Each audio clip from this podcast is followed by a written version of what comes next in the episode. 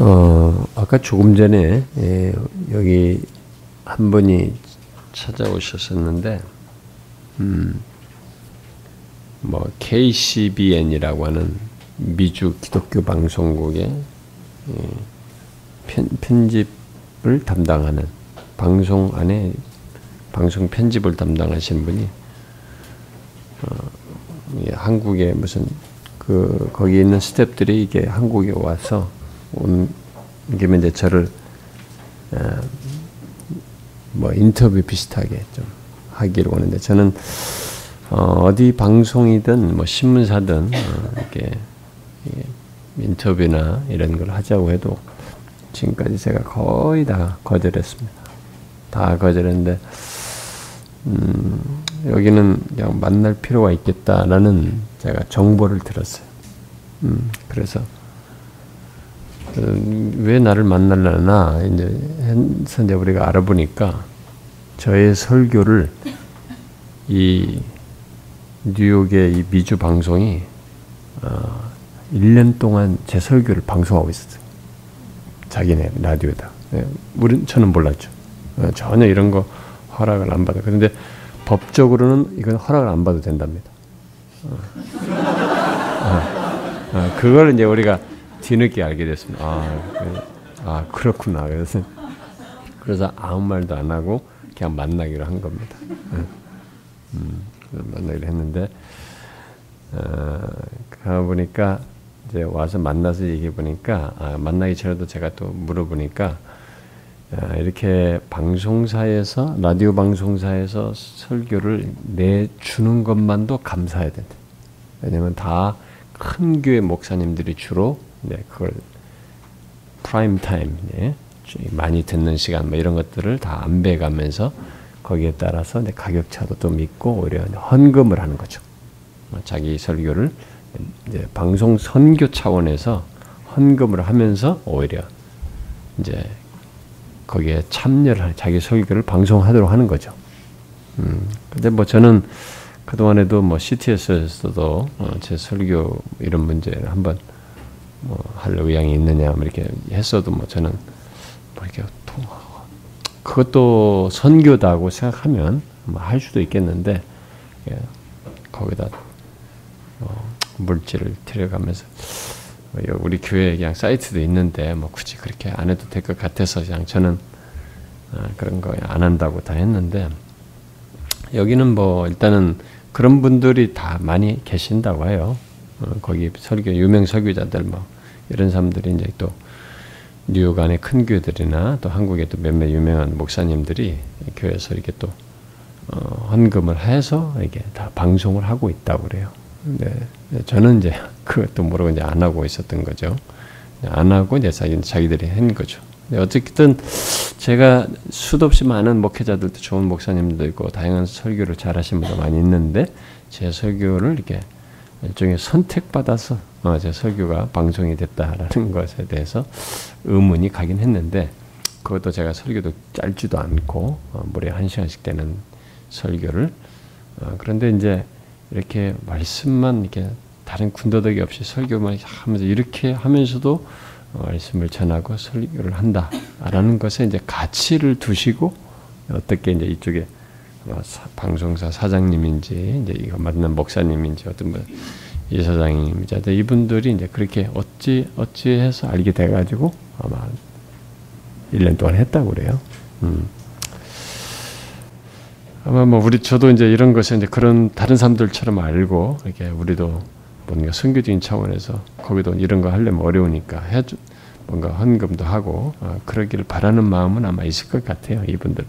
근데 워낙 제가 이제 이런 데 모르니까.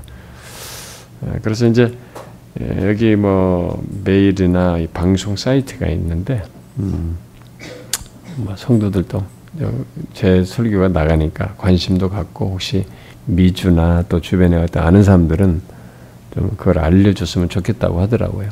저한테 일단 인터뷰를 뭐, 막, 뭐 질문 좀 하고 갔어요. 근데 그걸 녹음을 해가지고 하셨어요. 아마 그걸 다다음 주에 거기서 방, 라디오 방송으로 이렇게 쏘겠다고 하더라고요. 거기서. 근데 어, 제 주일 낮 설교가 어, 뉴욕 타임으로 낮 12시에 그대로 설교가 된다고 그래요. 그대로. 그러니까 뭐 그냥 설교를 자른다면 어, 안 되겠죠. 저는 그런 거 반대하는 사람이에요. 그러니까 설교 제가 긴데도 자르지 않고 그대로 그냥 12시 한다고 합니다. 음, 가지고 주일날 뭐 세 번을 하고 월요일날 하고 화요일날 하고 또 두 번 더 한다든가 이게 24시간 돌리니까 몇 번을 이렇게 하는가 봅니다. 그래서 이런 어, 일종의 전단지 같은 것을 몇 장 주고 갔어요. 뭐 KCBN이라고. 근데 나중에 여러분들이 여기 뭐 사이트인가 주소 같은 게 있으니까. 어, 그래도 우리 교회 목사가 여기 뭐 나온다니까 누가 알려줄 사람 있으면 관심도 갖고 말을 좀 해주시고 뭐 그렇게 해달라고 부탁하더라 나보. 근데 그렇게 하시고. 어쨌든 여러분들이 좀뭐 음, 관심을 좀 가져보십시오, 그죠? KCBN 뭐 우리 사이트에 다 있는데 뭐, 뭐 여러분들은. 근데 혹시 뭐 미주나 혹시 아는 사람이 있으면은 외국에서는 다 다 한다고 그래요. 외국 전 세계적으로 방송 전파를 탄다고 그래요. 그러니까 혹시 아는 사람이 있으면은 근데 어쨌든 안 잘리고 한다니까 저는 그게 아주 참 고무적인 것 같아요. 네, 제가 그 긴 설교를 아마 드물 거기 아마 저나 다른 사람 한두 명 정도나 그 정도 길 다 짧다고 합니다. 네. 음. 어, 그 다음에 이제, 어, 제가 이제 우리 수련회 때 이게 좀 하나 광고가 좀 저한테 부탁이 들어왔는데, 어, 제가 이번 주에, 음, 기도원에 있으면서 한 가지 특이한 것을 봤습니다. 아, 그것은 어, 한 교회가 음, 그 그가 제가 있는 머무는 거기가 한 2, 3천 명 정도 수용도 할 수 있나? 한 2천 명 이상은 수용, 2,500석까지 만들 수 있다고 그래요. 그러니까 막 나머지는 뭐 방은 별로 없고요. 다 막 20명, 10명 이렇게 자는 방으로 다 만들어진 그 장소예요. 거기는 다. 우리처럼 이런 개인 방 우리가 가는 숫자만큼도 안 돼요. 2,500명 수용하는 그 기도원이 수양관이. 그러니까 방은 우리들만 우리들만 진짜 방을 많이 찾는 건데 거기 오는 사람들은 다 10명, 20명씩 이렇게 방에 다 들어가서 자는 방식으로 해서 이제 집회를 하는 곳인데 어, 한 2,500명이 예, 왔어요. 근데 오늘 1,000명 정도가 더 온다고 그래요. 한 교회인데. 음, 저는 처음 듣는 교회였거든요. 음, 그참 어, 놀라운 것은 대부분이 젊은 거예요. 청년들이에요. 깜짝 놀랐어요. 음, 2,500명쯤 된다는데 제 생각에 80% 정도는 청년인 것 같아. 음? 더 많으면 많았지. 나이 드신 분들은 뭐 많이 안 적었어요. 그런데 이 사람들이 이렇게 수련회 때마다 어, 계속 전도를 하는 거예요. 미리 준비를 많이 전도해가지고 수련회 때 데려오는 거예요. 근데 이게 매년 500명씩 데려온다는 거예요. 몇 년 전에, 한 3, 4년 전에 1000명이었대요. 근데 지금 이렇게 3, 4년 전에는 매년 500명, 600명씩 더 끝날 늘어나고 늘어나더니만 이렇게 지금 늘어났다는 거예요. 2,500명. 근데 이번에는 2,500명인데 오늘 1,000명 정도를 데려온다는 거예요. 800명, 1000명 정도. 아주 3,500명이, 3,500명이 수용하기 어렵거든요. 근데 뭐 저녁에도 나가고 그럴 텐데, 아, 그, 근데 또 인상 깊은 건 뭐냐면 젊은 사람들이 많은 것도 인상 깊었지만은 이게 아주 시민의식이 있는 거죠. 그러니까 일반적인 크리스찬의 이런 어떤 그런 은혜로운 막 그, 그런 것도 당연히 뭐그 묻어나와서 나온 것이겠습니다만은 그 사람들이 아무 서대질 않는 거야. 어, 다 맡아가지고 주차는 뭐 여러 청년들이 다 주차를 하고 뭐 이렇게 하고 앞에 밥 먹는 줄 서는 데서 간, 간격으로 자매들이 탁탁 두 줄씩 서서 이동하세요. 그리고 또 반찬 덜어주는 사람, 막저 쓰레기 음식 쓰레기 음식 쓰레기 탁탁탁 처리하는 사람, 그리고 막 휴지는 휴지 다 모으는 사람, 과일 다 씻는 사람, 청년들. 하여튼 모든 게 다 순전히 돌아가는 거예요. 그 시끄럽지도 않고. 아기 애기 엄마도 애들마다 좀 보이긴 합디다만은 그래도 애들도 그렇게 막 소리치고 그 정도면은 야 뭐 저거 저거 막 떠들고 막 여러 가지 저러면 시끄러울 거 아니에요? 그런 게 없는 거예요. 그 나는 아주 인상 깊었어요. 아니 무슨 얘네들이 무슨 무슨 특수 훈련 받았나? 어? 근데 자연스러워요. 움직이는 것도 이렇게 뭐 기계적이지도 않아. 어떤 뭐 강한 훈련을 받아가지고 막 움직이는 같은 것도 아닌 거 그냥 자연스럽게 움직이는. 야, 참 그러고 나서 뭐 저를 그 새신자로 봤는지 모르지만 밥 먹고 나면 끝 나오는 쪽에 과일 진열대가 있어 자매 형제 과일 받는 제 자매 과일 받는데 형제 과일 받는 데서 나보고 막 과일 받아가라고 막 주는 그냥 머뭇거리니까 아, 막 하더라고요. 포도도 한쪽 아래에 맞아 과자 하나 말이 막 계속 식사 끝날 때마다 주는 거야. 저도 그냥 받아 먹었습니다. 음, 음 그런데 궁금한 거예요. 도대체 이 교회가 어떤 무슨 교회며 어째서 이렇게 되는 것인가? 뭐가 이들 이렇게 움직일까 교회로서 상당히 궁금하지 않겠어요? 근데 누구 붙잡고 얘기를 할 수가 있나? 갑자기 내 당신 교회가 궁금하다 이럴 수도 없잖아요. 왜냐면 어, 이 교회만 받고 있거든요. 외부 아무도 안 받는 거예요. 이, 왜냐면 이 기간에는 여기만 쓰도록 근데 근데 제가 아주 예외적으로 부탁해가지고 어딜 가도 이 시간에 다 집회를 해가지고 제가 갈 곳이 없는 거예요. 아 그래가지고 막 서울 서울 안에서까지 어디 찾아보려고 그랬어요. 어, 있을 데가 없어가지고 그냥 그 사정을 해가지고 저를 위해서 몰래 방 하나 빼준 거예요. 그러니까 이제 제가 그쪽 사람인 줄 알았겠지. 생긴 건 목사같이 생겼는데 이게 또 아닌 것 같고 그러니까 아마 그랬겠죠. 그래서 제가 아주 궁금해서 그리고 이제 예배를 들어갔습니다. 전녁 예배, 수예배, 전녁 예배. 시간표를 다 보고 들어갔는데 예배가 메시지가 있기 한 1시간 전쯤에 미리 들어갔어요. 네. 어, 그 예배당 본당이 한 2,500석쯤 되는데 어, 제가 1층에는 못 들어갔어요. 꽉 차가지고 2층으로 이제 올라가는 중 굉장히 멀어 보입니다만은 그런데 2층에도 이제 거의 막 계속 저녁 시간이니까 들어오고 밖에서 오는 친구들이 있어가지고 이제 뭐 오고 있는 중이니까 좀 한 3분의 2 정도 찼습니다. 어, 제가 그때 앉아 있었는데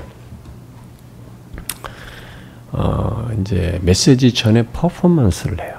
찬양도 했고 그다음 퍼포먼스라고 여러 가지 에, 막 예, 주제 댄스도 하고 어, 제가 이 방송사에서 나오는 그 젊은이들의 춤추는 거 있잖아. 막 비보인가 뭐돈 그런 거 도는 것도 그런 춤도 있고 막 하는데 막 요즘 젊은이들 막 촥촥촥 하는 거 있잖아요. 그런 춤. 막 기계처럼 차차차 여섯 명 일곱 명 맞춰가지고 하는 거. 막 그런 춤을 주제에 맞춰서 막 가사는 이제 기독교 가사를 다 먹고 그런 춤을 추는데 거의 방송에서 보는 수준이에요.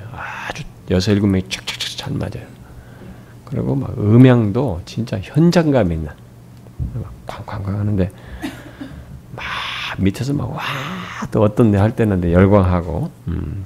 그리고 또 또 그것이 또 몇 그런 춤도 지나고 판소리도 나오고 판소리인데 거의 수준급의 판소리. 내가 볼 때 그 중에 성도들 다 재능이라고 그래요 모두가. 음, 그 판소리도 하는데 이제 주제를 담고 판소리를 하고 그다음에 이제 뭐 마술, 마술 같은 걸 하지만 이제 그 중에 복음 전도적인 차원에서 마술이라는 것을 사용한 소재로 한 그런 거 뭐 하면서 이제 다양하게 그런 걸 무려 2시간 가까이 하는 것 같더라고요. 그걸 1시간 반에 2시간 가까이. 음, 그래서 뭐, 저는 이제 이게 아, 오늘날 이제 문화 코드로 가지고 있는 대전 젊은이들이 이렇게 그래서 더 많이 모이는 것 같다라는 생각을 했어요. 왜냐면 젊은이들의 이런 좋아하잖아요. 젊은이들은 그런 것이. 예, 그런 접촉점이.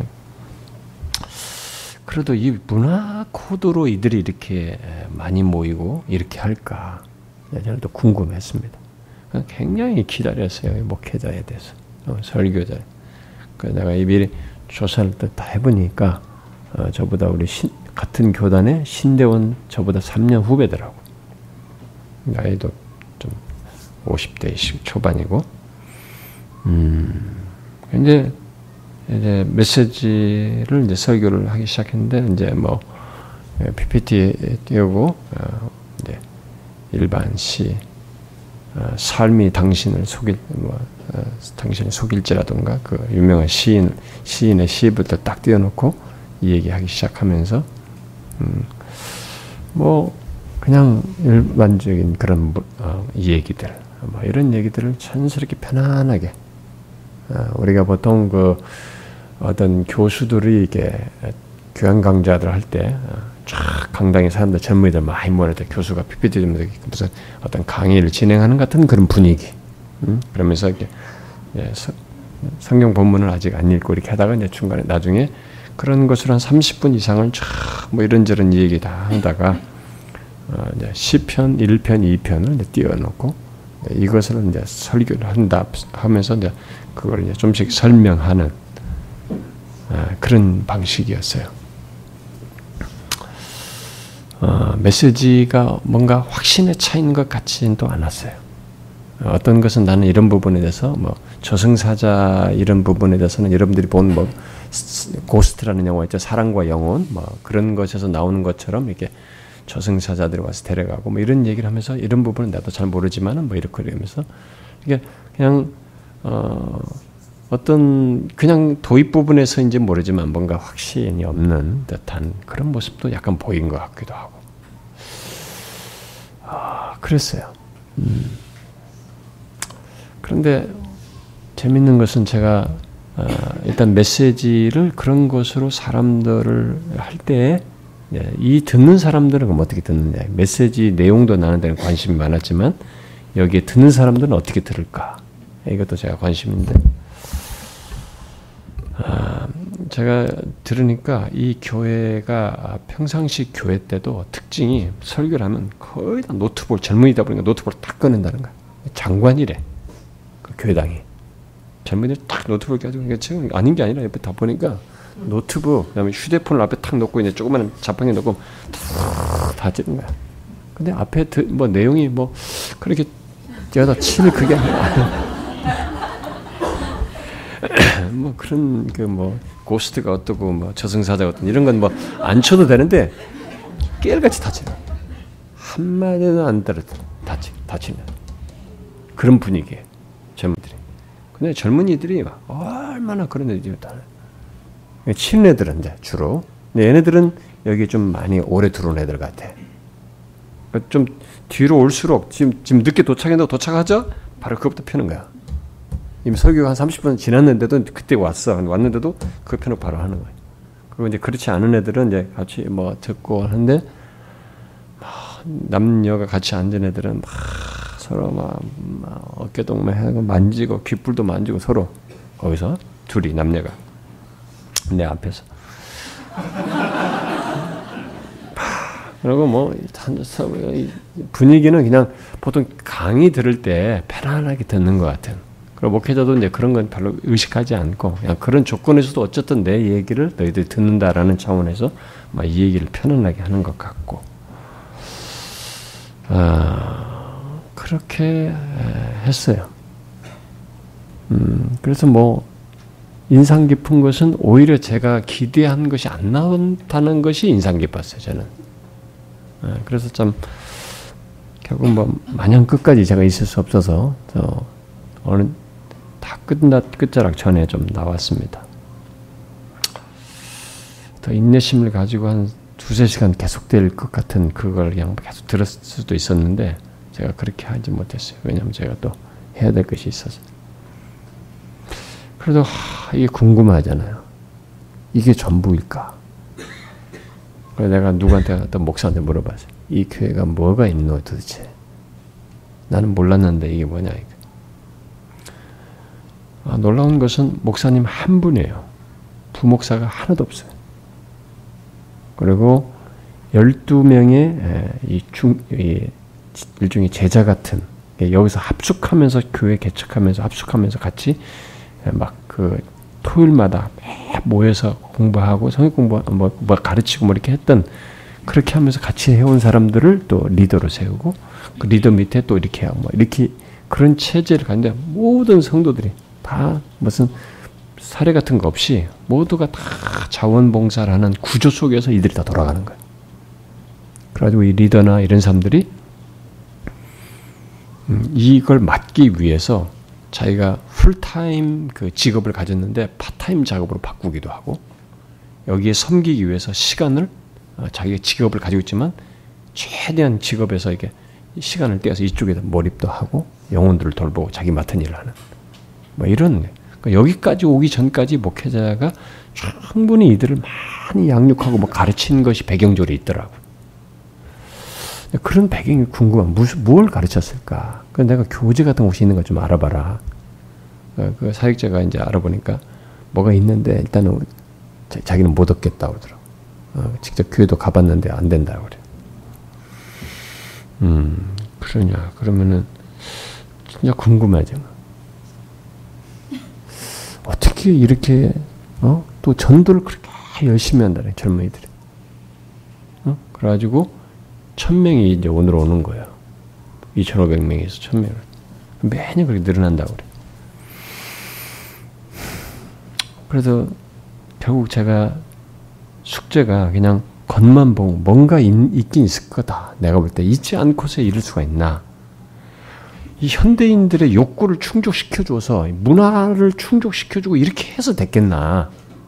뭔가 있지 않겠나. 그리고 애들이 좀 거치는 것도 있어야 되잖아요. 거치는 것도 차분하고 모두가 잔잔하고 자기 할 거 잘 움직이고 어?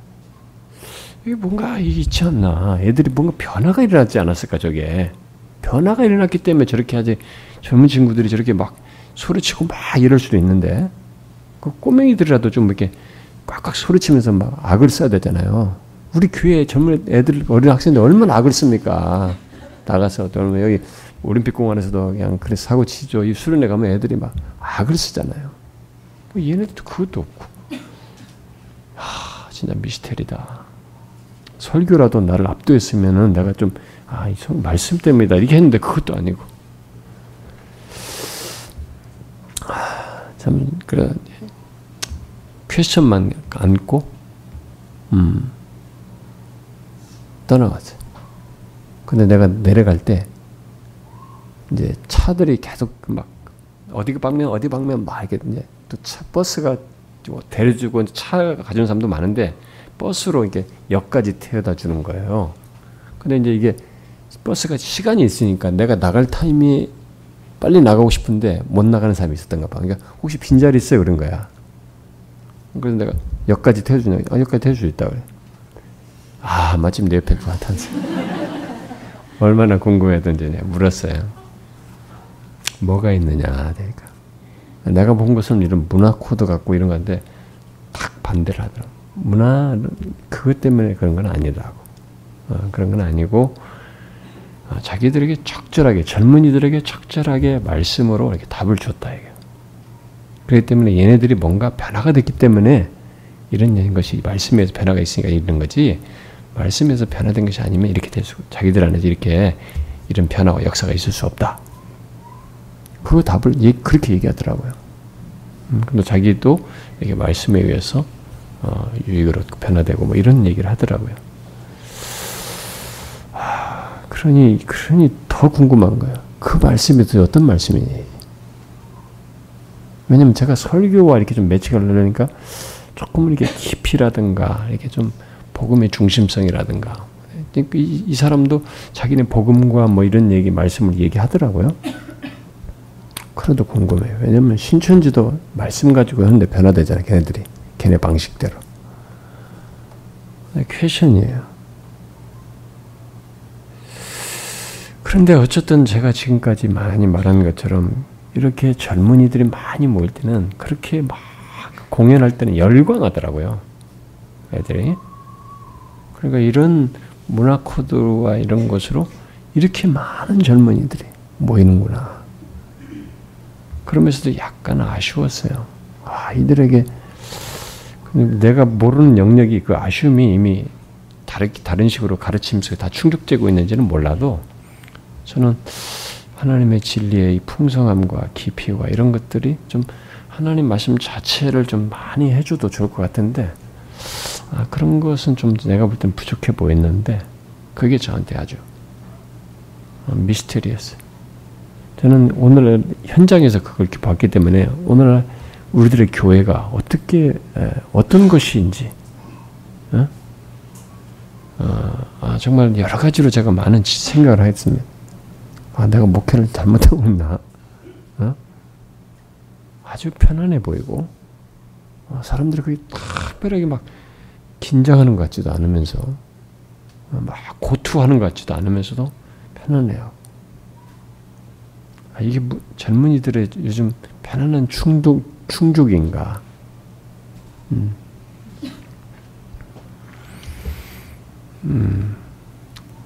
어쨌든 우리는 또 말씀을 열심히 배우는데 또 이렇게 그렇게 삶은 또 잘 안 바뀌고 또 시끄럽고 지저분하고 그런 건 아닌가 봅니다.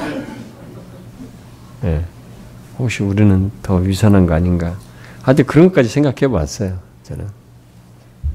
이번에 수련회 가서도 우리가 말씀에 다 은혜 받겠다고 하지만 그것이 우리들에게 있어서 공동체적으로는 삶에서는 어떤지 응? 그런 문제도 한번 생각해 봐야 될 것 같기도 하고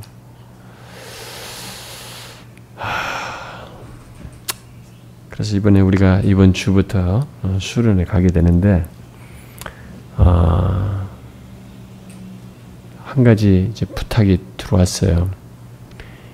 이때 수련회 준비할 때 이제 우리 윤 목사님이 제일 힘들어하는 게 방배치예요. 방배치하고 막 짜고 줬잖아 이런 게 되게 뭐를 알아요. 근데 여러분도 알다시피 이번에 어, 장소가 모자라지 않습니까? 너무 많이 신청하셔가지고 또 이제 와서 신청하면 자기 신청한 줄 알았다고 막 그렇게 말하는 사람들이 나타나가지고 뭐 410명 정도 된다는데 하여튼 없어요. 잘 때가. 그 사역자들이 자기들이 밖에 나가서 텐트 치려고까지 생각한 거야. 내가 그렇게 하지 말아야 돼. 응? 남의 집에 방에 끼어서라도 같이 끼어서라도 자자 우리 그렇게 왜냐면 그 집회 장소는 군청 소유예요.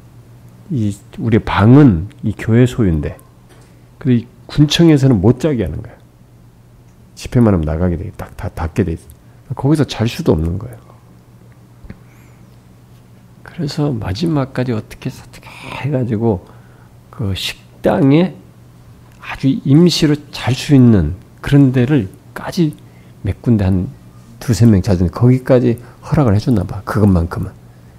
근데 그 밑에 주방이 있거든요. 그 주방 그 왜냐면 실습하는 주방이 있어요. 거기 안에 군청에서는. 근데 거기에 좀 등을 대고 누울 때가 있나 봐. 그런 데까지 몇 개를 얻는 거예요.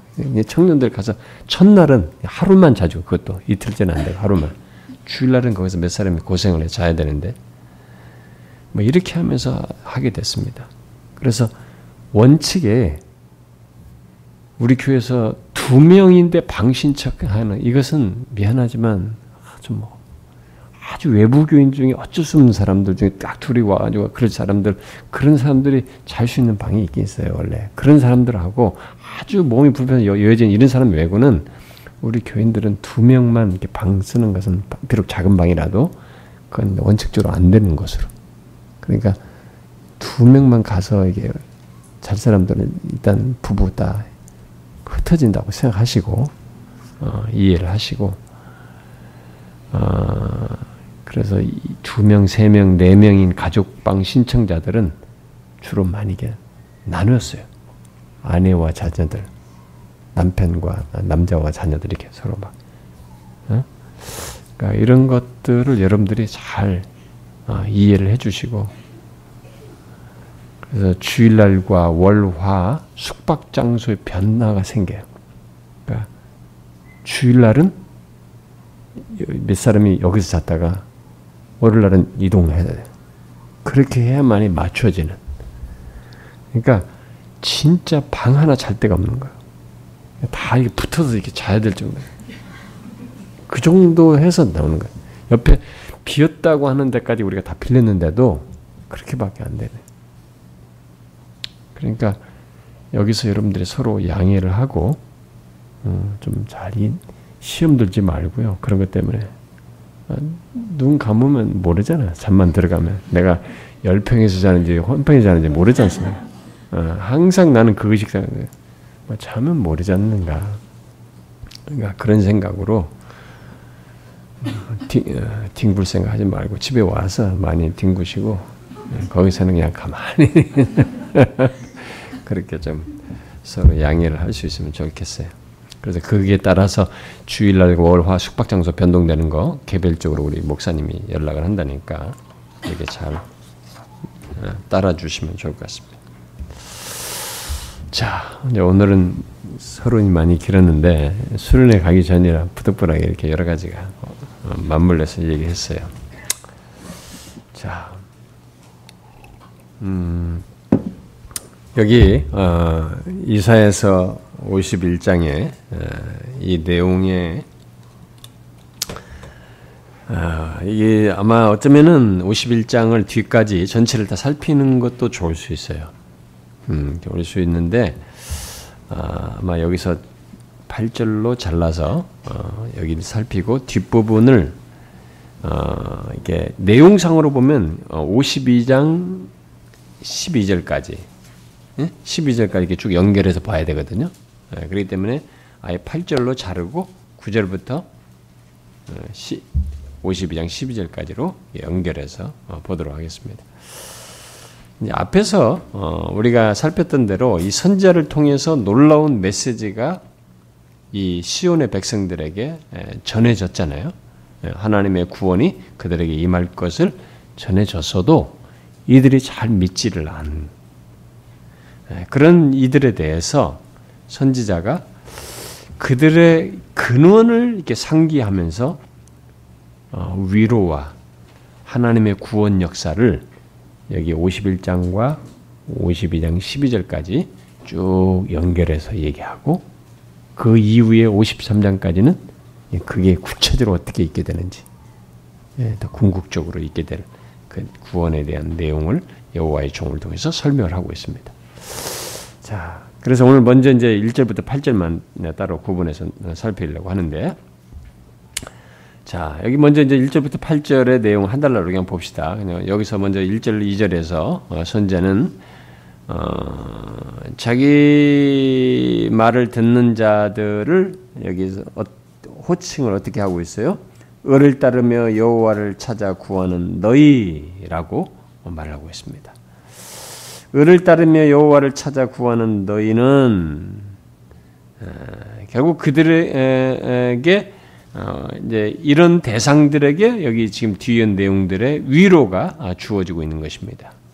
자, 을을 따르며 여호와를 찾아 구하는 너희 어, 이것은 어, 달리 말하면 여기서 이제 을을 따르며가 뒤에 가 보면은 을을 아는 자들을 또 나오고 계속 나오는데 이게 또 의가 내 공의가 가깝고 다음에 또 구원 이렇게 나오기 때문에 여기 의를 따르는 것이 이제 구원을 구원과 연결된 용어예요. 여기서 말할 때 이 지금 이 내용이 그래서 이 표현은 이 호칭을 쓸 때 이 대상은 하나님의 구원과 도움을 어, 받으려고 어, 그를 찾는 자들, 음?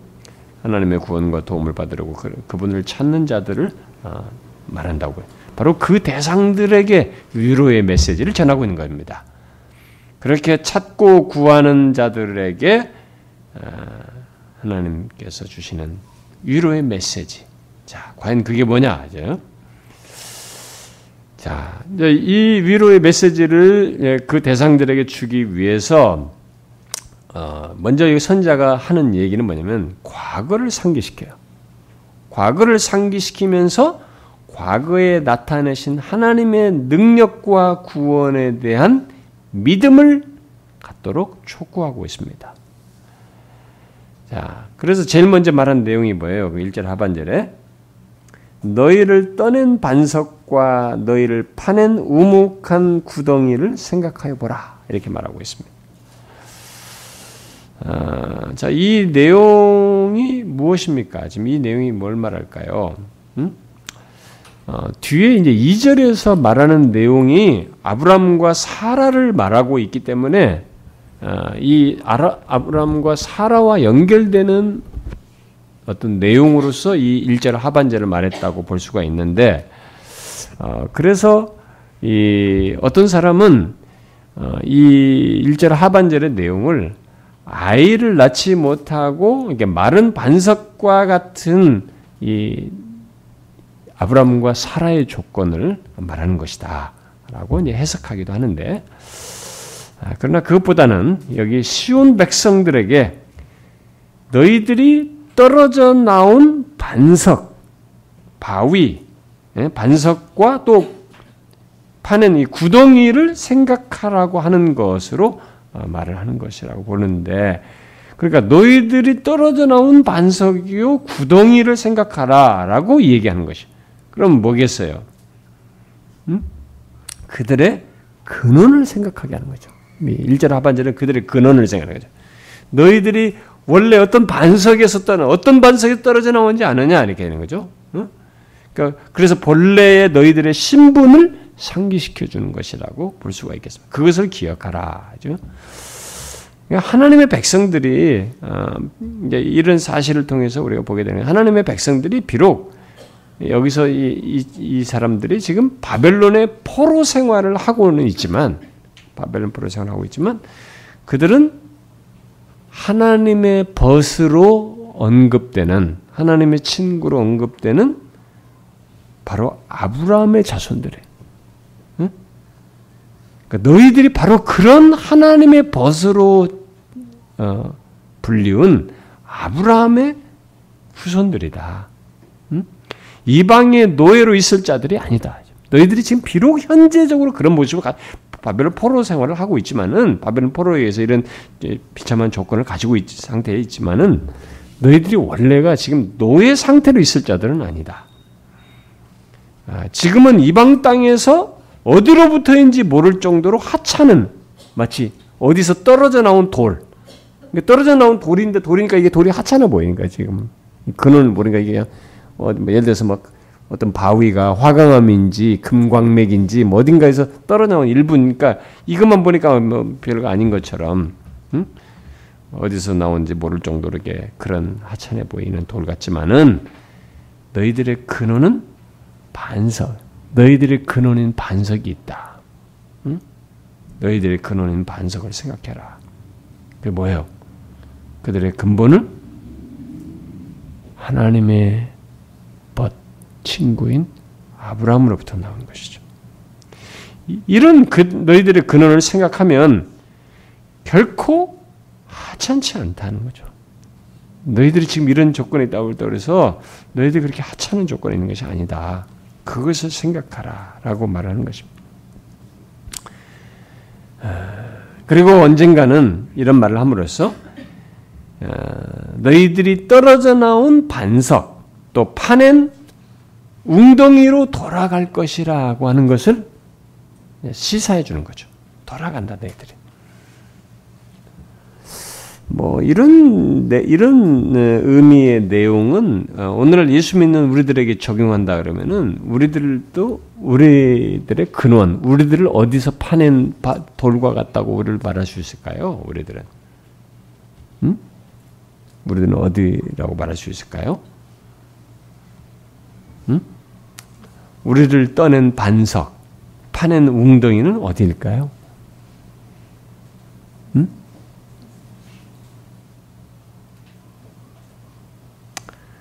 좀 이따 얘기하십시오, 그러면. 음. 뒤에 가서 한번 다시 얘기해 봅시다, 그러면. 자, 그 다음, 그러면은, 여기 2절에서 선지자가 지금 상기시키는 게 그럼 뭡니까? 너희의 조상 아브라함과 너희를 낳은 사라를 생각하여 보라. 아브라함이 혼자 있을 때 내가 그를 부르고 그에게 복을 주고 창성하게 하였느니라. 그 다음에 그들의 근원을 얘기하면서 그 근원인 아브라함과 사라를 얘기하면서 상기시켜요. 뭐예요? 하나님께서 아브라함과 사라를 어떻게 복을 주셨는지 그들을. 어? 아브라함을 홀로 부르시고 아이를 낳지 못하는 사라 를 불러서 이 두 부부를 사이에서 어떻게 하셨어요? 지금의 너희들의 큰 민족을 이루지 않았느냐. 응? 지금의 이스라엘 나를 이루셨다는 것입니다. 그렇게 하나님께서 아브라함에게 크신 능력을 나타내셨다면 이스라엘을 위해서 못하실 것이 무엇이냐는 거예요. 너희들의 지금 너희들과 관련해서 앞으로의 너희들의 구원과 장래에 대해서 하나님께서 말씀하시고 그걸 못 하시겠느냐? 그걸 뭐 못하겠어? 라고 말씀하시는 거죠.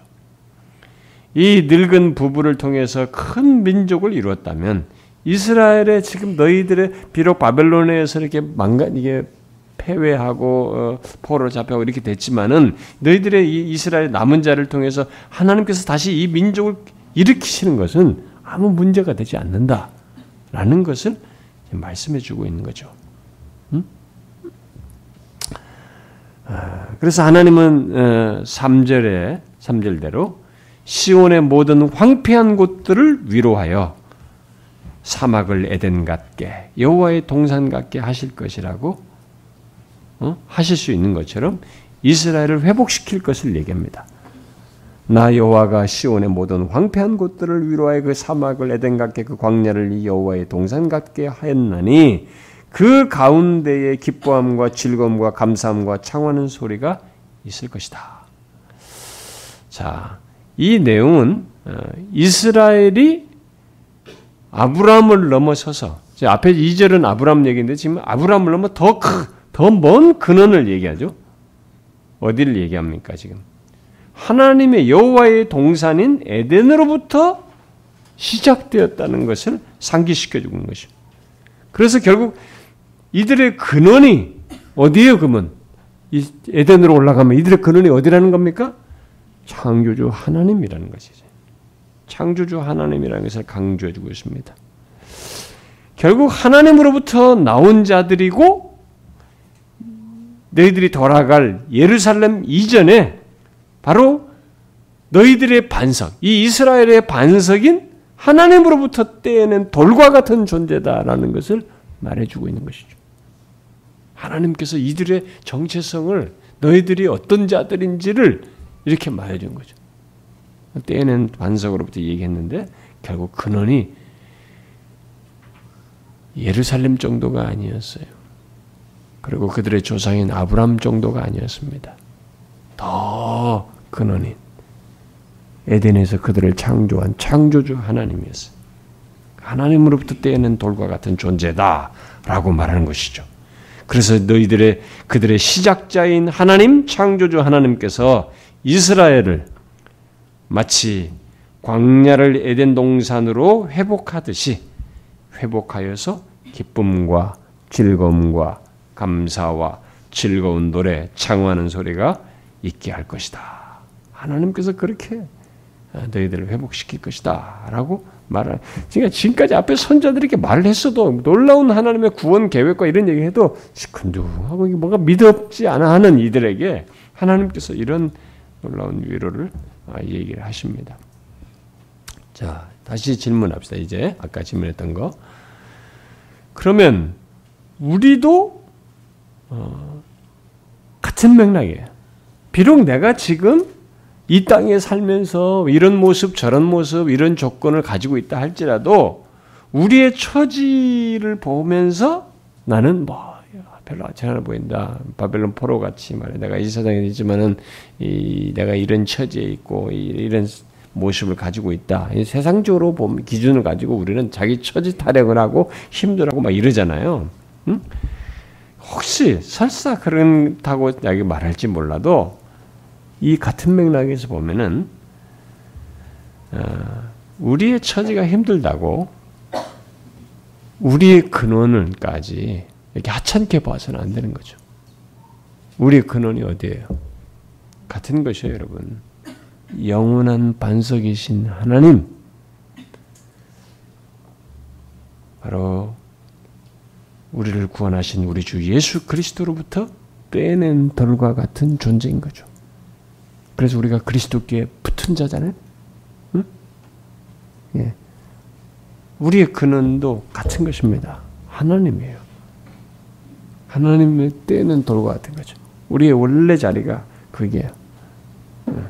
하나님의 백성들. 그래서 성경에 보면은 모든 것이 그리스도 안에서 하나님 안에서 하나님과 우리 사이의 연합, 이 결합의 관계를 자꾸 얘기하잖아요.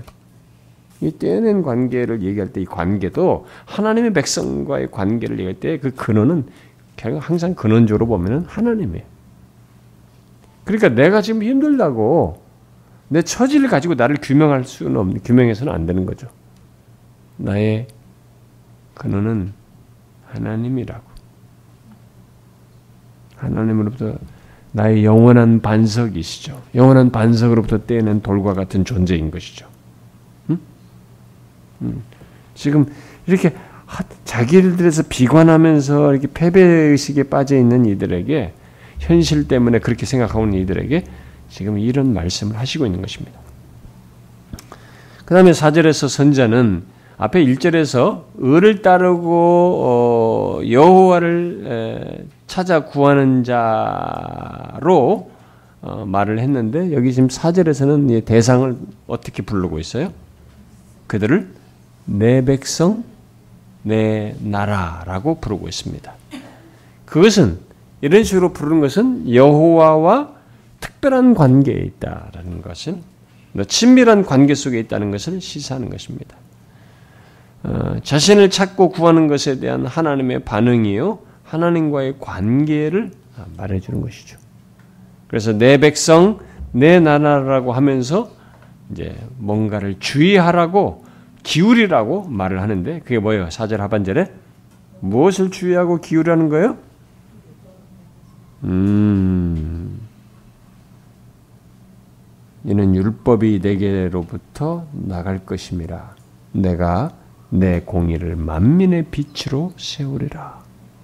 내 백성, 내 나라여 귀를 기울여서 이것을 들으라는 것입니다.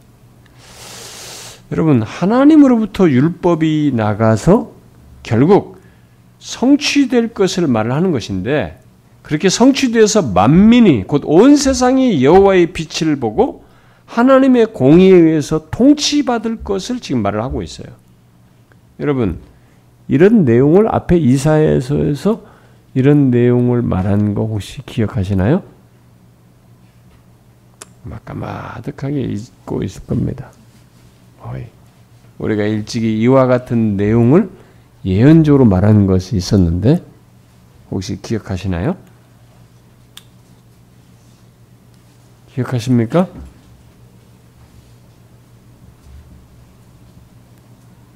기억이 안 나죠, 거의. 자, 한번 봅시다, 우리.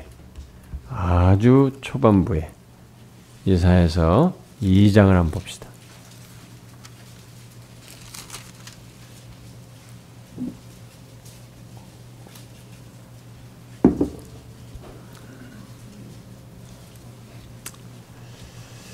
자, 이사에서 2장 2절부터 4절 한번 읽어봅시다.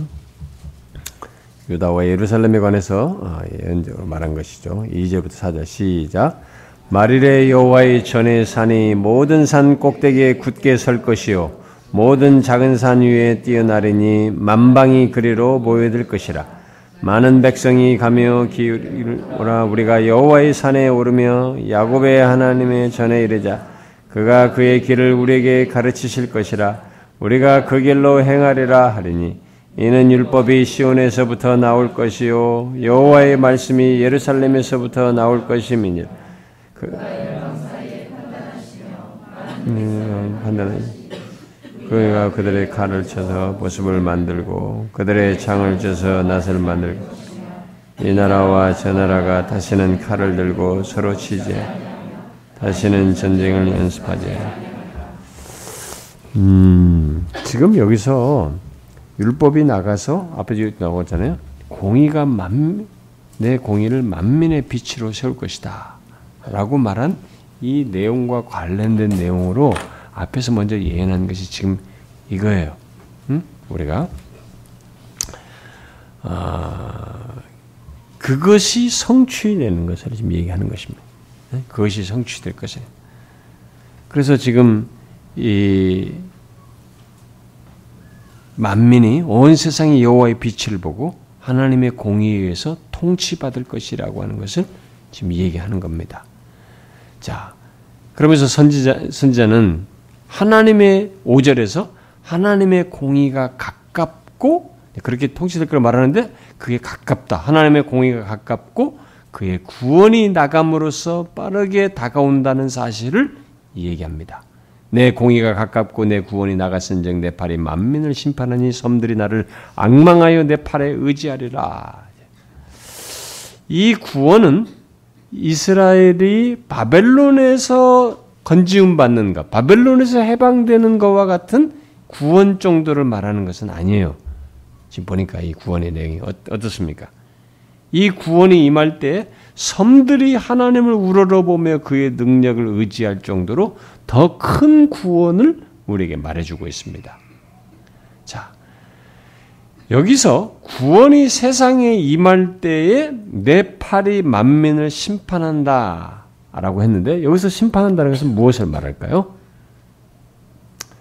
여기서 어, 내 팔이 만민을 심판한다. 구원이 세상에 임할 때내 팔이 만민을 심판한다고 하는 것은 옳고 그름을 판단하여서 멸망케 하는 심판이 아니라 만민을 통치한다는 의미의 심판이에요. 여기서 심판한다고 했어요. 그게 앞에 2장, 2장 2절부터 4절에서 말한 그 내용과 연계선상에 있는 것입니다. 그 표현과 연계선상에. 자, 그래서 2장에서 이런 사실을 말한 뒤에 여러분이 알다시피 이런 식으로 이런 구원과 통치가 있을 것을 말 만, 만민을 통치할 것을 말했는데 이런 것이 어떻게 있게 될 것인지에 대해서 앞에 이사에서 전반부에서 얘기를 많이 했어요. 누가 하느냐 이런 통치를 이사에서 전반부에서 9장이나 11장에서 16장에서 말하기를 누가 한다고 그랬어요? 메시아가 한다고 그랬습니다. 그 일을 메시아께서 하실 것이라고 얘기했어요. 그런데 우리가 이 후반부로 넘어와서 42장이나 49장에서 누가 이런 통치를 한다고 그랬어요? 여호와의 종이 한다고 그랬어요. 자, 그런데 여기서는 이 그런 통치를 여호와가 한다고 그랬어요. 나 여호와가 그랬죠. 그렇다면 같은 내용인데 앞부분에서는 메시아가 한다고 그러고 뒤에서는 여호와의 종이 한다고 그랬고 여기서는 여호와가 한다고 그랬어요. 그러면은 메시아와 여호와의 종이 종의 정체성이 뭐예요, 결국? 하나님이라는 거죠. 여호와라는 것이 우리에게 시사해 주는 거죠. 응? 메시아와 여호와의 종이 사실상은 여호와 하나님이라고 하는 것을 우리에게 암시해 주는 거죠. 이게 이제 맞는 사실이에요. 이 세상을 온전히 통치하실 분은 특히 공의를 드러내면서 구원을 베풀어서 세상을 통치하실 수 있는 분은 누구겠어요? 하나님밖에 없는 것입니다. 이 세상에 무슨 로마 황제가 하겠어요? 뭐 알렉산더가 하겠어요? 이 나라의 통치자가 하겠어요? 못한. 이 세상에 어떤 통치자도 이렇게 공의를 드러내면서 구원을 베풀어서 세상을 다스릴 수 있는 존재는 없는 것입니다. 이 세상에 아무리 강력한 통치자랄지라도 공의조차도 세우지 못해요. 왜냐하면 당사자들이 죄가 있고 죄 가운데 살고 이 죄가 관영한 세상 속에 있기 때문에 죄를 해결할 능력이 없고 자기 자신들이 부패해 있거든. 네, 여러분 우리가 한국에 살면서 물론 외국은 외국대로 다 그러겠지만은 참 이 계속 그 저도 젊은 시절부터 대학생 시절부터 매 욕했어요. 매그 그때 정부마다 욕했어요. 그러니까 그 정부, 그 정치인들, 국회의원, 이 무슨 뭐 이 대통령 매 욕했어요. 왜냐면 항상 문제가 있어요. 야, 이제 문민정부가 들어오면 군사정권이 물러나서 문민정 들어오면 나겠다. 다 똑같아. 그럼 그 다음 또 다른 정, 정 들었으면 뭐 워낙 이걸 막 고치겠다면 막 쾅쾅쾅 얘기하면서 다음 대통령이 등장했으니까 참 뭐가 있어가지고 또 똑같아. 계속 왜냐면 대통령이고 위정자고 다 썩었거든요 이들이 부패한 인간들 그리고 죄가 관영한 세상에 이뭐 저기 청와대 수석들 보세요. 어? 이 권력을 가지고 있으니까 뭔가 이 끈들이 생기잖아요. 그 부패를 이겨내지를 못하는 거예요. 공의가 실행이 안 되는 거예요. 안 돼요, 이 세상에서. 이, 이런 통치가 이루어지질 않는 거죠. 죄가 있는 세상, 자신들이 부패한 조건을 가지고 있기 때문에 그게 이루어지지가 않아요. 근데 여기서 지금 얘기하는 겁니다. 그걸 하실 수 있는 분이 누구냐? 이제. 바로 여호와께서 보내신 메시아. 그러니까 이사야서가 후반부에서 말을 하는 거예요. 여호와께서 보내신 메시아, 그의 종, 여호와의 종이 이 세상에 오심으로써 공의와 구원이 있고 이 세상을 제대로 통치하는 일이 있게 된다. 어떻게? 바로 죄와 사망을 해결함으로써지. 나중에 그 얘기가 나오는 거지. 53장으로 가서. 이런 내용들이 여호와의 종의 그 53장의 그런 고난을 통해서 이루어진다는 사실을 다 얘기하는 거죠. 죄와 사망을 이기는 통치, 죄와 사망을 정복하고 구원을 주는 통치를 이 여호와의 종이 한다는 거죠. 그렇게 해서 구원을 베풀어서 세상을 다스리는 그 진정한 통치자. 누구냐 이죠. 여기서는 바로 하나님밖에 없다.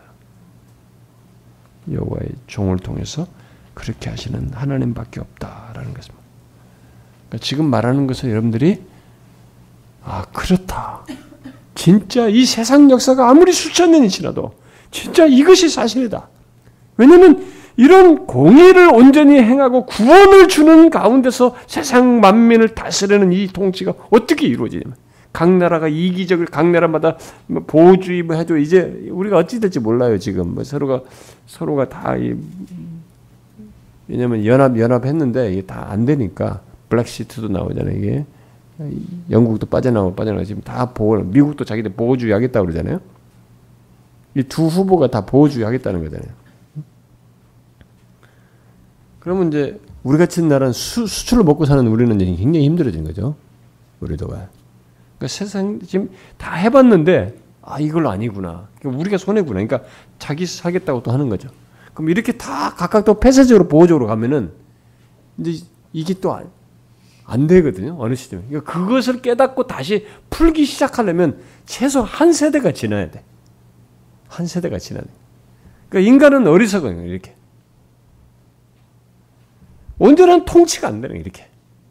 누가 이 세상 전체를 그렇게 공의를 행하면서 구원을 주신 냐 하나님밖에 없는 것입니다. 그러니까 우리가 이 종교적 지식으로 이걸 알면 안 되고 아 이게 엄연한 사실이구나. 세상 역사와 처음부터 세상 역사 처음부터 최종 종말에 이르기까지 이런 일은 이렇게 종으로 오셔서 사망과 죄를 해결함으로써 구원을 주시는 분이 아니시면 불가능하구나. 나는 이 메시지를 성경의 계시를 실제적으로 우리가 알고 믿어야 되는 것이 그대로 믿어야 되는 것이죠. 이것은 사실입니다, 여러분.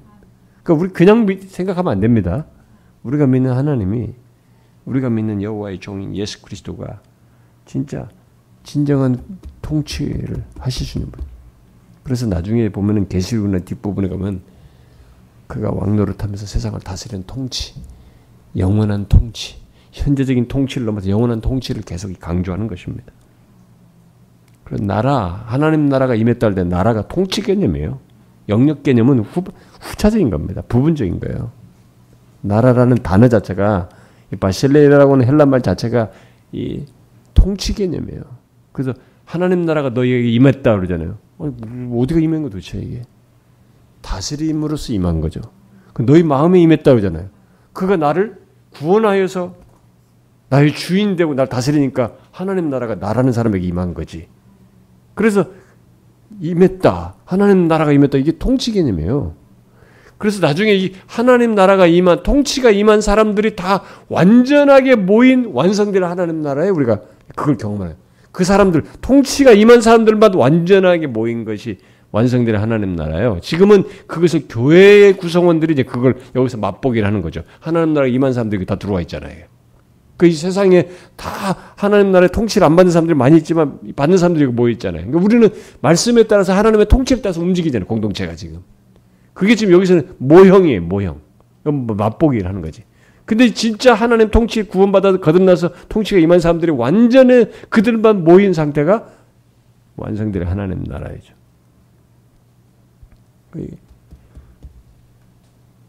그 새하늘과 새 땅 그 영역 개념의 나라는 그때 후발적으로 있는 것이에요. 먼저는 이 통치 개념이란 말. 그러니 지금부터 그걸 하시고 있는 거죠.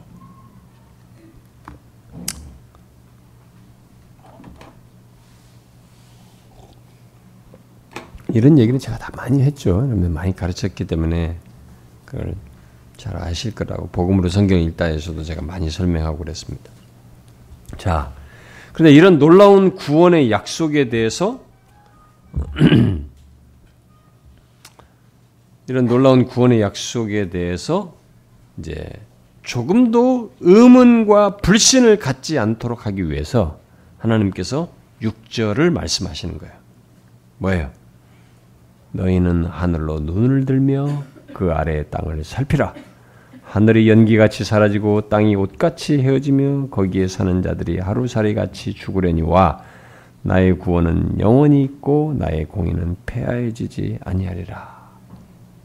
무엇입니까? 하늘과 땅을 가지고 여호와의 구원을 장담하고 있어요. 여기 표현 자체가 왜 이런 식의 장담을 하느냐 왜냐하면 우리들이 하늘과 땅의 의미를 그렇게 강력하게 두기 때문에 그래. 우리 인간들에게 있어서 하늘과 땅은 뭐예요? 거의 영원한 것처럼. 나는 지금도 예수 믿는 사람들이나 좀 그렇고 예수 믿는 사람들도 아마 상당 많은 사람들이 시큰둥하고 별거 실제로 안 믿을 거예요. 하늘과 땅이 어떻게 없어지냐? 어? 야, 이집 하늘, 이 하늘과 땅이 뭐 어떻게 없어져? 뭐 파괴되고 뭐 불타고 뭐 좀 이렇게 가지고 뭐가 있을지만 하늘과 땅이 없어지는 않지. 아마 철떡같이 다 믿을 거예요. 응? 여기 근데 그거 얘기하는 거죠. 우리 인간들에게서 하늘과 땅은 영원할 것처럼 여겨지는 것이에요. 심지어 미래를 확증하기 위해서 사용하는 어, 도구예요. 미래를 예측하는 하늘과 땅을 가지고. 얼마 전에 우리 아내랑 식당에서 밥 먹는데 나는 못 들었는데 우리 바로 뒤에 있는 여자분들이 한 네 명이서 밥을 먹는데 별점 본 얘기를 하는 거예요. 요즘 참 젊은 사람들은 아주 정신 없어. 어? 참 이런 세상에 막 할 일들이 없는 거지. 타르나 보고 말이죠. 별점이나 보고 이런 거. 별점 받는데 그걸 또 저때까지 믿어. 뭐라냐면은 별점을 받는데 우리 아이가 30분만 늦게 나와서도 키가 훨씬 작아졌을 거라고 그랬대. 그래서 3만 원 주고 했다는 거야. 그걸 믿으면서 얘기하는 거야. 그랬다고. 아니 그 가능 그러니까 없, 없는 일이니까 없는 얘기를 있는 것처럼 꺼내니까 그게 사실인 것처럼 느끼는 거예요. 근데 그걸 그대로 믿어요 어리석게.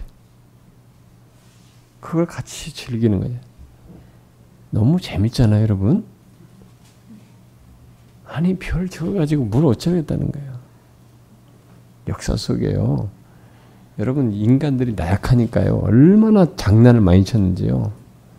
뭐 심장을 빼내 가지고 심장이 핏줄을 보고 그거 가지고 그것도 장자의 피, 심장을 빼가지고 피, 심장에 있는 핏줄을 보고 미래를 예측하지 않나.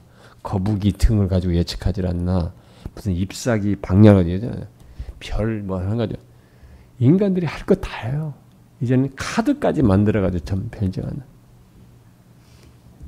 허무맹랑하지 않습니까? 그런데 그렇게 너희들이 찰떡같이 믿은 미래까지 예측하는 이것도 어떻게 된대요? 뭐 어떻게 된다는 거예요? 하늘과 땅 어떻게 거예요? 너희들 그렇게 영원할 것처럼 믿는 하늘과 땅을 그리고 심지어 그 사이에서 살아가는 하루살이 같은 사람들을 모두 어떻게 해요?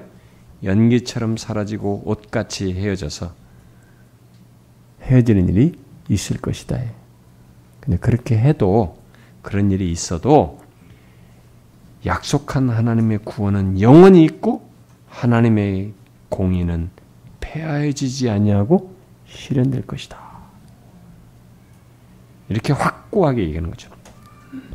하나님께서 이렇게 확고히 구원을 보장하시고 있는 것입니다. 여러분 어떻게 생각하십니까? 이렇게 하나님이 확고하게 말씀하시는 것 에 걸맞게 여러분도 확고하게 믿으십니까?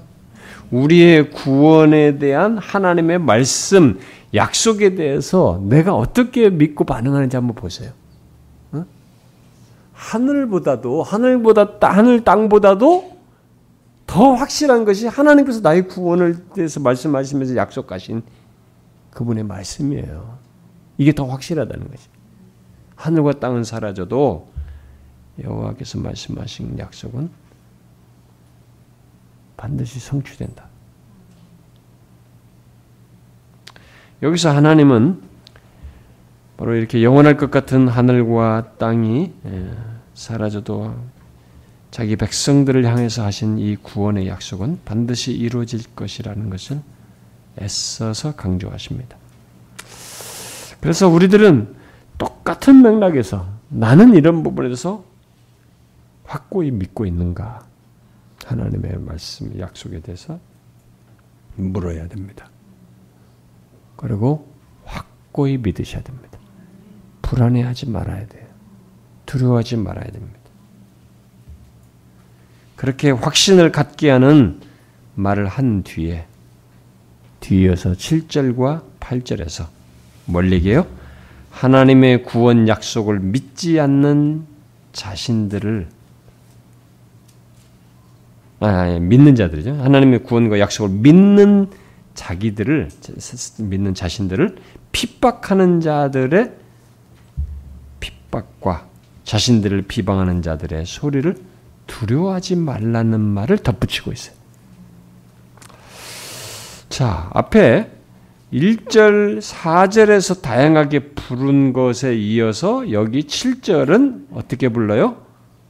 의를 아는 자들, 그리고 마음에 내 율법이 있는 백성, 이렇게 부르고 있습니다. 그리고는 앞에 50장에서 여호와의 종이 앞에 50장 그 6절과 7절에서 여호와의 종이 말한 것을 이렇게 부른 대상들 이게 결국 남은 자들이죠. 어, 그렇게 1절, 4절, 7절 이렇게 호칭으로 부른 사람들은 정말 하나님을 믿고 신뢰하는 사람들, 남은 자들 같은 남은 자에 해당하는 그런 사람들이죠. 아, 그들에게 앞에 여호와의 종이 50장 6절과 7절에서 말한 것을 적용시키고 있어요. 곧 여호와의 종처럼 세상으로부터 수치와 멸시를 받는 일이 너희들에게도 있지만 있을 것이지만 있겠지만 두려워하지 말라라는 것입니다. 그래서 여기 7절 하반절에 뭐예요? 너희는 내게 듣고 그들의 비방을 두려워하지 말라. 그들의 비방에 놀라지 말라. 여기 51장에 나오는 대상은 그러면 결국 앞에 50장 10절에서 말한 대상이라고 볼 수 있겠죠. 뭐예요? 여호와의 종의 목소리를 청종하는 자들이에요. 그 목소리를 청종하고 그의 뒤를 따르는 사람들이라고 볼 수 있죠. 이들은 여호와의 종의 뒤를 따라 사람들의 비방을 받아요. 핍박을 받습니다. 그런데 거기에 대해서 얘기하는 겁니다. 두려워하지 말고 놀라지 마라. 왜? 여호와의 종의 목소리를 청종할 때 앞에서도 얘기했잖아요. 그런 일이 당연히 뒤따르게 되는 된다는 거예요. 여호와의 종을 뒤따르면 여호와의 종에게 있었던 것과 같은 일이 뒤따른다는 것입니다. 그러니까 그게 있는 것이에요. 비방과 어려움을 겪는 것이 다 있는 것이죠. 근데 중요한 것은 여호와의 종에게 있는 것과 같은 것을 경험하는 그것이 전부가 아니에요. 뭐예요? 8절이 있는 것이에요. 뭐예요? 옷같이 좀이 그들을 먹고 양털같이 좀벌레가 그들을 먹는 것이 있겠다. 어? 그래서 나의 공의는 영원히 있겠고 나의 구원은 세세히 미칠 것이다. 중요한 것은 하나님의 공의가 영원히 있는 것이에요. 그의 구원이 세세히 미쳐서 확실하게 이루어지는 것입니다. 여러분들은 이것을 믿습니까? 이것을 믿고 여호와의 종이 여호와의 종의 뒤를 따르며 그의 목소리를 청종하는 자는 바울도 서신에서 말했다시피 그리스도를 믿고 따르는 우리가 어떻게 된다고 그러세요? 그리스도의 고난에 참여한다고 그랬죠. 그러니까 여호와의 종을 목소리를 듣고 따르는 자들은 여호와의 종의 고난에 참여하는 것이 되는 거죠. 이걸 여기서부터 벌써 얘기하고 있어요. 구약에서부터 말하고 있는 것입니다. 우리가 같이 예수를 믿고 따름으로써 여호와의 종이 가셨던 여호와의 종처럼 이게 그를 청종함으로써 고난을 받는 것이 있는 것이 우리에게 자연스러운 증거예요. 어? 그 때문에 우리도 비방을 받는 거죠. 무시를 당하는 거예요. 멸시를 당하고 뭐 이게 많이 했잖아요. 우리도 많이 예수 믿는 데 얼마나 멸시 당합니까? 심지어 부부 사이에서도 예수 믿는 것 때문에 멸시 받잖아요. 무시 당하잖아요. 이런 사실을 알고 하나님을 믿으면서 그냥 복만 복만 받으려고 하고 뭔가 그냥 달라고 뭔가 원하는 것만 이것만 생각하면서 하나님을 믿으려고 해서는 안 됩니다. 이것도 함께 생각해야 돼. 하나님을 믿고 따르는 것에는 그리스도를 믿고 따른 자에게는 이런 비방과 수모도 있다는 것이. 그게 여호와의 종을 따르는 자들에게 있는 자연스러운 현상이에요. 그래서 예수님께서 누구든 나를 따라오든 뭐예요? 자기를 부인하고 자기 십자가를 찌고 나를 따르라고 그랬잖아요. 주님이 가셨던 것 같은 그 길이 있는 거죠. 근데 중요한 것은 궁극이 중요해요. 항상 이, 이, 성경이 항상 강조하는 것이 뭐냐면은 이 선지서가 앞에서도 제가 여러 차례 얘기했지만 강조는 뭐냐면 결론이에요. 궁극이에요. 뭐예요? 어? 나의 공의가 영원히 있는 것이죠. 하나님의 공의가 굴절되지 않거든요. 여기서 이렇게 이런 식으로 비방하고 핍박한 것에 대해서 하나님의 공의가 몰라라 하질 않는 거죠. 명확하게 그것을 드러내시는 거죠. 어? 뭐가 옳으며 뭐가 잘못됐는지를 밝히시는 거죠. 어?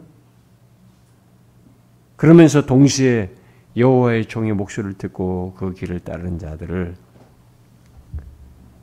구원하시는. 그의 구원이 흔들릴 수 없는 구원을 어, 드러내시는 거죠.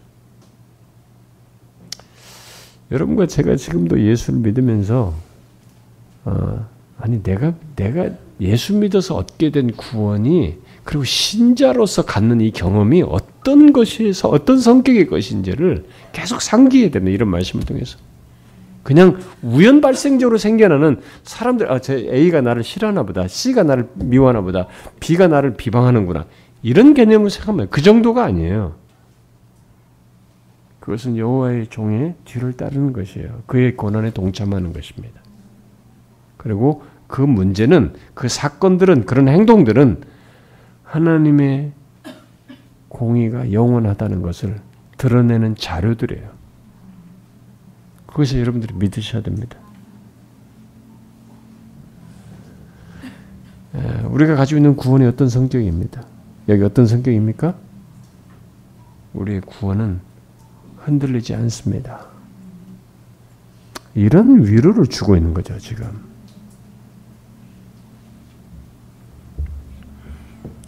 근데 이런, 이런 식으로 이렇게 너무나 확고하게 말하는 이 말씀을 아, 당시 사람들이 이, 이, 이 내용을 당시 들을 백성들이 어떻게 받아들였을까?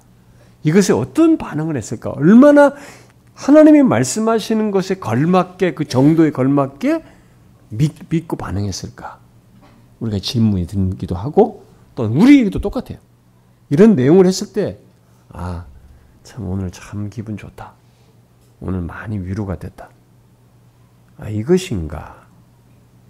우리도 생각해 봐야 됩니다.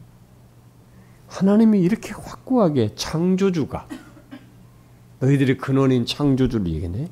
이 창조주가 이 세상 만물의 통치자가 끝까지 공의를 영원 영원히 드러낼 이 분께서 이렇게 확고하게 말했는데 그렇게 확실하게 말하는 것에 걸맞게 우리도 그렇게 믿고 있느냐 나의 구원에 대해서 어떻습니까, 여러분은? 그렇게 확고하게 믿습니까? 정말로 그러셔야 됩니다. 나의 조건을 가지고 자기를 판단하지 말아야 됩니다.